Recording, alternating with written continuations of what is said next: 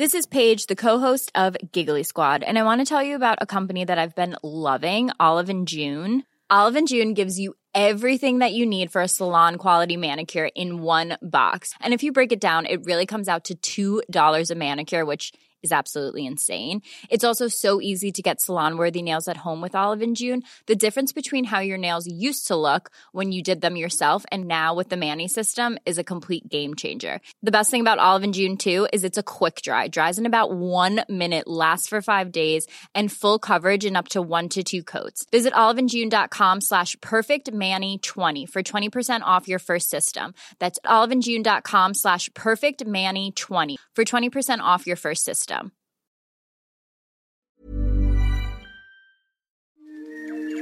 He kōna i purangi tēnei nā te reo irirangi o Aotearoa. Hi, I'm Dan Slevin, sitting in for Simon Morris.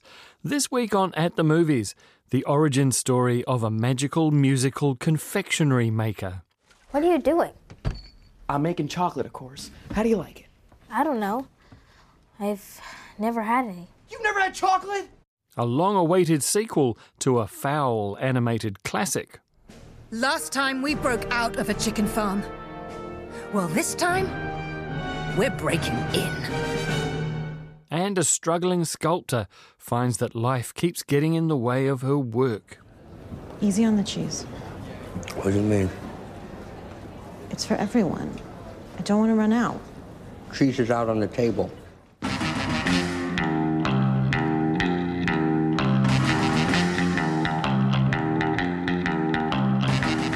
One of the films I had to choose from this week is directed by John Woo. Ooh, I said, he's been gone a long time. The director of action classics like Hard Boiled and Face Off is back with a Christmas themed revenge thriller called Silent Night. Then it struck me. The conceit for this film is that the protagonist, played by Joel Kinnaman from Apple TV's For All Mankind, takes a bullet in the Adam's apple early on, and as a result, there's no dialogue to speak of throughout the film. It all sounds rather a lot like this.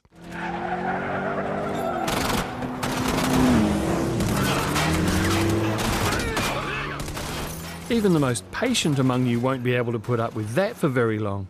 Then I actually saw the film, and it turns out to be a nasty piece of work. Silent Night is crypto fascist vigilante fantasy with broadly racist overtones, so I didn't feel too bad about kicking it to the curb. But that does mean that we had to go online for a couple of our topics this week. Cinemas are currently in holding mode, waiting for the big bang of Boxing Day. What are you doing? I'm making chocolate, of course. How do you like it? I don't know. I've never had any. You've never had chocolate? Still no. Well, lucky for you, Noodle, I have a selection of the world's finest ingredients right here in my travel factory.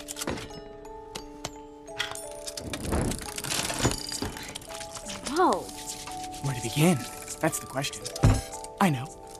Silver linings, made of condensed thunderclouds and liquid sunlight. Did you always want to make chocolate? No. Back when I was your age, I wanted to be a magician. Getting a head start on the holiday competition is Paul King's Wonka, a prequel or origin story for the famous magical chocolatier Willy Wonka, previously essayed on screen by an unforgettable Gene Wilder and a totally forgettable Johnny Depp. From a distance, the existence of Wonka sounds like the kind of naked, franchise loving, IP exploiting cash grab that studio bean counters just love. It's thanks then to writer director King and screenplay collaborator Simon Farnaby that Wonka transcends whatever limited expectations the suits might have had and is genuinely good hearted, wholesome holiday entertainment. King, as we know from two outstanding and beloved Paddington films, knows how to delight an audience, which should also please the accounting department of Village Roadshow, Heyday, and Warner Brothers. Timothée Chalamet is the young Willy, an orphan with all the narrative baggage that brings, fresh from seven years travelling the world on a rusty steamship, determined to make his fortune as a chocolatier. Arriving in an unnamed European city, it looks like a mix of Paris, Vienna, Edinburgh, Oxford, and Lyme Regis, he soon discovers that breaking into the biz is not just a matter of talent. Capitalist cartel behaviour means that the Galeries Gourmet is a closed shop to the likes of him. It turns out that a spoonful of sugar doesn't just help the medicine go down, it greatly assists with your digestion of classical Marxist dialectic, too. We've got just the thing for you the entrepreneurial package. Now, the room is one sovereign a night, but you don't have to pay till six tomorrow. Does that give you enough time to earn a few pennies? More than enough, Mrs. Scrubbit. Thank you. Oh, it's the least I can do for a stranger in need. Now, sign here and we're all done. Alrighty. Read the small print. What? Thank you, Noodle, that'll do. Oh, what'd you say? Who's that in? The girl. What girl? That girl. It sounded like read the small print, and there does seem to be a lot of it. Oh. Oh. Oh. Oh. Oh. Oh. Just keeps on coming. Yeah, you don't want to listen to Noodle, Mr. Wonka. She's damaged. She was dropped down the laundry chute as a bab, and I took her in out the goodness of my heart, and I've done my best, Mr. Wonka. Honest, I have. But she's been left with a suspicious nature. She sees conspiracy everywhere. Poor girl. I know. These are just your standard T's and C's, but you're welcome to take a look if you want. Wonka foolishly signs a contract in exchange for a night's lodging that bonds him to the town laundry, run by a Dickensian Olivia Colman, for 30 years. Only his candy innovations, his newfound friends in the laundry, and an irritable little orange man, played with vim by Hugh Grant, can save him. I liked that the filmmakers opted to use Dahl's cartel from the original Chocolate Factory book Slugworth, Prodnose, Fickelgruber. They're therefore not permanently vanquished, but end up with their fortunes greatly diminished and their reputations in tatters. Like everyone in the film, Paterson Joseph, Matt Lucas, and Mathew Baynton, respectively, do sterling service, but from a performance point of view, I want to single out screenwriter Simon Farnaby, who, once again in a King film, has a delightful cameo as a security guard. That's one for the Paddington fans there, I think. The craft is first rate. Production designed by Nathan Crowley, costumes by Lindy Hemming. It's so nice when the British film industry shows off the amazing depth of its talent on something with a decent budget. It's not just chocolate, is it? There's marshmallow That's right. Harvested from the mallow marshes of Peru. and caramel. But, but it's Salted. With the bittersweet tears of a Russian clown. Hmm. is it? Surely not. Cherry. Cherry picked by the pick of the cherry pickers from the Imperial Gardens in Japan. Hmm. Well, Mr. Wonka, I've been in this business a very long time, and I can safely say that of all the chocolate I have ever tasted, this is without doubt the absolute 100% worst. Woo! There we have it, ladies and gentlemen. An endorsement from Mr. S- Wait, the worst? We three are the fiercest of rivals, and yet we agree on one thing. A good chocolate should be simple, plain, uncomplicated. Whereas this, with all its bells and whistles, well, it's just. Weird. I'm gonna hate what happens next. I remain largely immune to the charms of Monsieur Chalamet, but off the top of my head, I can't think of anyone better for this version of the character. He's bright eyed and bushy tailed, chasing his dream rather than looking to hand it over. The new songs from the Divine Comedy's Neil Hannon are excellent, even if they don't yet send a shiver down your spine like Bricusse and Newley's Pure Imagination from the 1971 Wilder version, which haunts this film until it gets a perfect run out near the end. Yes, Wonka is a musical, and it's not one of those newfangled hip hop or jukebox musicals either. This one has the West End and Broadway and your local musical theatre society in its DNA. Oliver, Annie, Sweeney Todd, and possibly even Schmigadoon are all touchstones. It also manages to retain its necessary naughty Dahlishness, which could easily have been watered down. There's a running fat joke that Dahl would relish, even if we're not supposed to laugh at those now. My only real qualm with the film is that Wonka fails to bridge the character gap between this open hearted Willy, who believes in his mother's message that who you share it with is more important than the chocolate itself, to the reclusive, cynical, mischievous misanthrope played by Wilder. That might mean we're in for a sequel, but I suspect that story is a much darker one than audiences are ready for. I will have you know that I am a perfectly respectable size for an Oompa Loompa. An eh, Oompa what now? In fact, in Loompa I am regarded as something of a whopper. They call me Lofty. So I will thank you to stop gawping at me as though I was something unpleasant you'd found in your handkerchief. I find it uncomfortable and, frankly, rude. Hmm. Sorry. Now let me out of here. You have absolutely no right to go around embottling innocent strangers. Innocent? Hold on, you've been stealing from me for years. Well, you started it. Me? You stole our cocoa beans. What are you talking about? Wonka is rated PG and is the early Christmas frontrunner in multiplexes all over Aotearoa now. We mustn't panic. No, no panicking. It's the perfect time to panic. The enemy has the upper hand. We must keep our heads. Where shall we keep them? I'm, I'm, I'm trying to think here. No panicking. No, I said no. Panicking. Ginger, what do you say? I say, last time we broke out of a chicken farm. Well, this time, we're breaking in.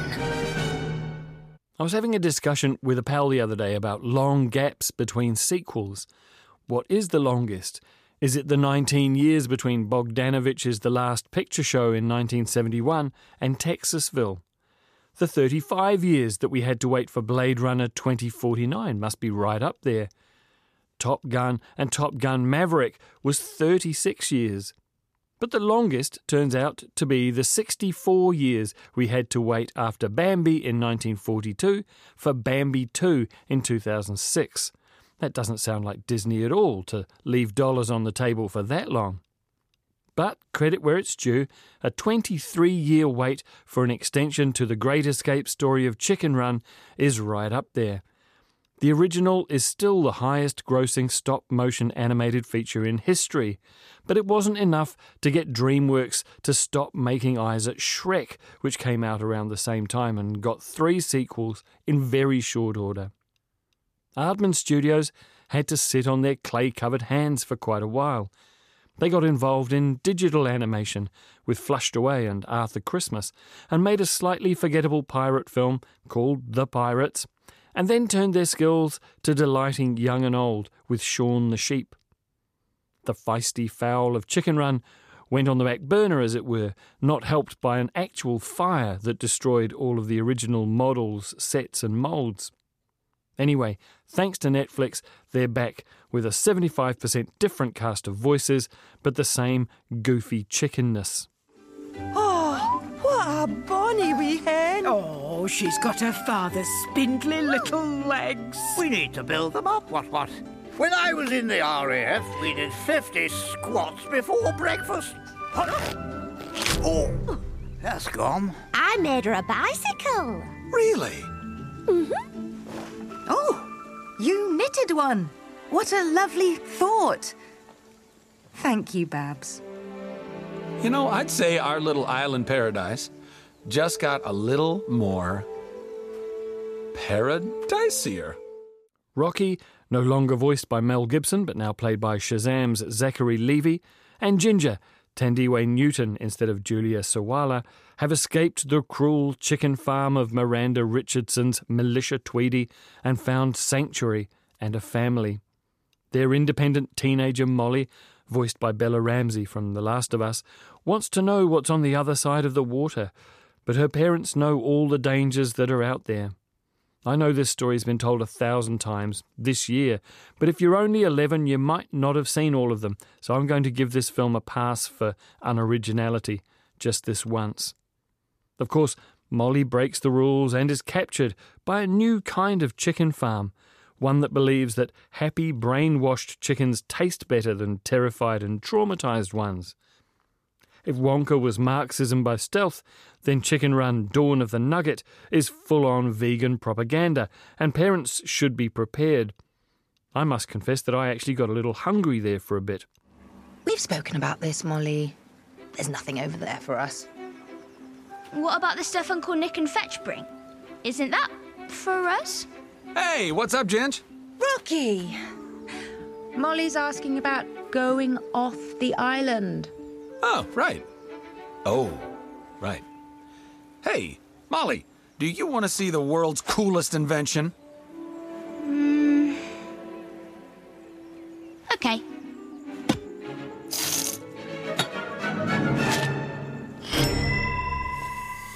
What is it, Dad? Only the answer to all of life's problems. Popcorn. The community bands together to rescue Molly and Rocky. It's a long story, but the final victory requires a bit too much of a violent end rather than the science we were promised earlier on. That's a writing problem that hasn't been solved, or a director wanting to prioritise action over cleverness. Either way, it doesn't quite work for me. So, this iteration of Chicken Run isn't Aardman's best work. The animation and design remain first rate. Those craftspeople are magicians, truly. But the script by Karey Kirkpatrick, John O'Farrell, and Rachel Tunnard falls well short of what we're used to. It doesn't have the kind of joke density that really fills you up as an audience, and because of that, it doesn't have the ability to reach all ages either. Instead of recommending it as a full on four quadrant family film, I'm forced to concede that this one is going to succeed for the younger demographic rather than the older, the audience that hasn't heard all of these tired jokes before. There is one great gag worthy of any Aardman about an iPad, but it really is a blink and you'll miss it sort of thing. One of the bonuses of having the film debut on Netflix as opposed to theatres is that there is a making of documentary already online, which is super interesting to watch straight after the feature. And that the youngest viewers will be able to go back and watch it again straight away, an option that is out of reach of most cinema audiences these days. We can do this, everyone. Bunty, with your strength, my love, we can move mountains. Mac, you're the brains. Babs, you're our wool specialist. Nick and Fetch, you're the sneakiest little toe rags this side of the Dales. Oh, you're too kind. Oh, flatterer. And Fowler, with your wisdom and vigilance. Fowler? Chicken Run Dawn of the Nugget is rated PG for scary scenes and is streaming now on Netflix. Shouldn't even be here right now. I've got so much to do. I do too, and I don't know what I'm supposed to do without hot water. Lizzie, I told you you can use my shower. I want my own water working. My show's open on Friday. I'll be free to deal with it after that. I have a show too, you know, I'm just.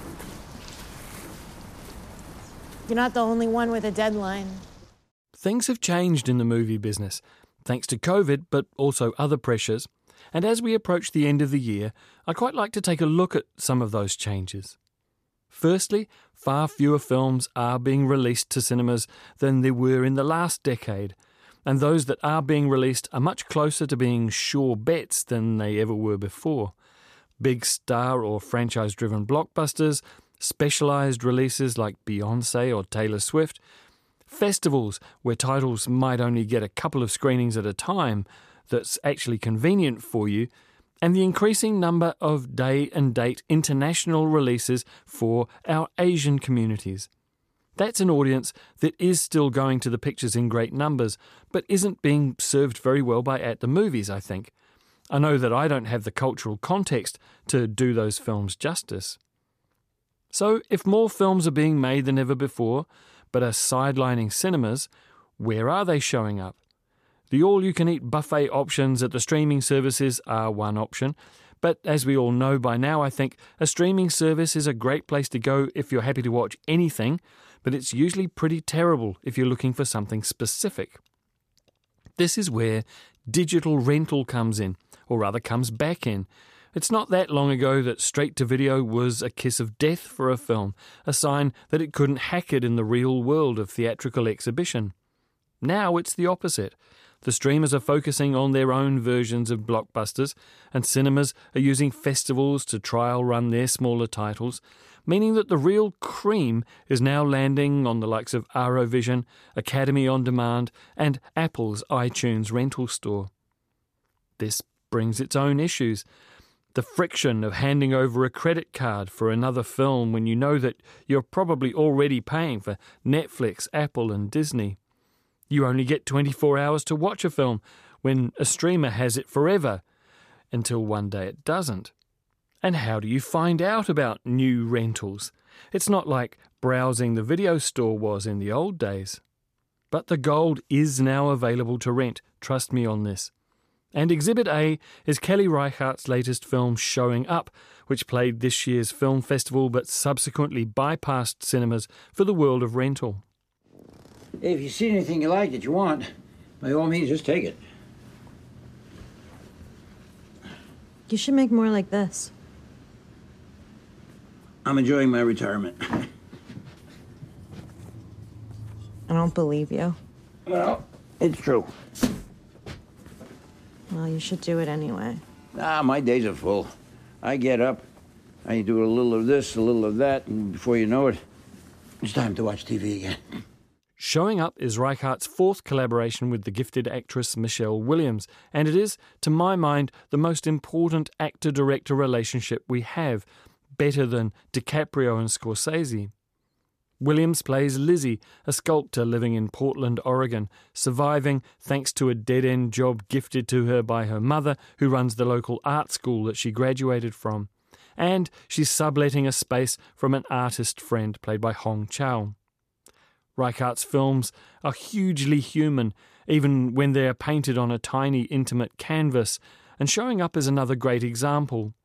Scenes are full of drama that simply don't explode because real life doesn't work like that.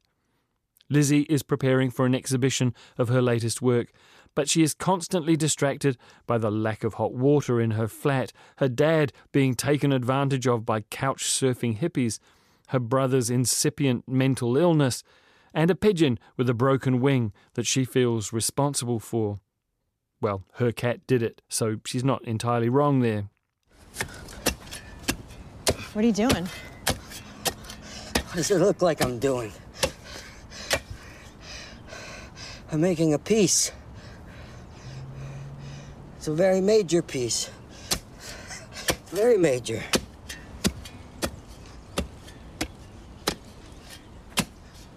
I didn't know you were into earth work. Showing up is about being an artist and how inexplicable that impulse can be, even to yourself. That the compulsion to make art isn't a sign of mental illness per se, but that it is on a kind of delusional spectrum. At one point, the character Eric, played by Andre Benjamin from OutKast, talks for a snippet about the flow of creativity and how it takes him over. Lizzie, unfortunately, finds it hard to reach that state because she's too frustrated by the real world. Michelle Williams is a remarkable actress, getting better with every performance and every year. With Reichardt, she has the perfect foil, someone who wants to tell stories and illuminate character through the minimalist onion skin layers that a great actor can offer you. If you've seen any Kelly Reichardt before, Wendy and Lucy, Certain Women, uh, the most recent one is First Cow, then this is a 100% recommendation. Easy on the cheese. What do you mean? It's for everyone. I don't want to run out. Cheese is out on the table. Showing Up is rated M and is a $7.99 digital rental from Apple or Microsoft now. And that's our program for this week. We're playing ourselves out with a song from Wonka. This is Timothée Chalamet singing Hatful of Dreams, written by Neil Hannon. After seven years of life upon the ocean. This week's program was written and produced by me, Dan Slevin, and engineered by Phil Benge. This is the last at the movies for 2023. I hope you have an enjoyable time watching screen entertainment of all kinds in all places during the holidays. And I'll be back with the first at the movies for 2024 on Wednesday, the 24th of January. I do hope you'll make a point of joining me for it here on RNZ National. Got a tattered overcoat and battered suitcase. Got a pair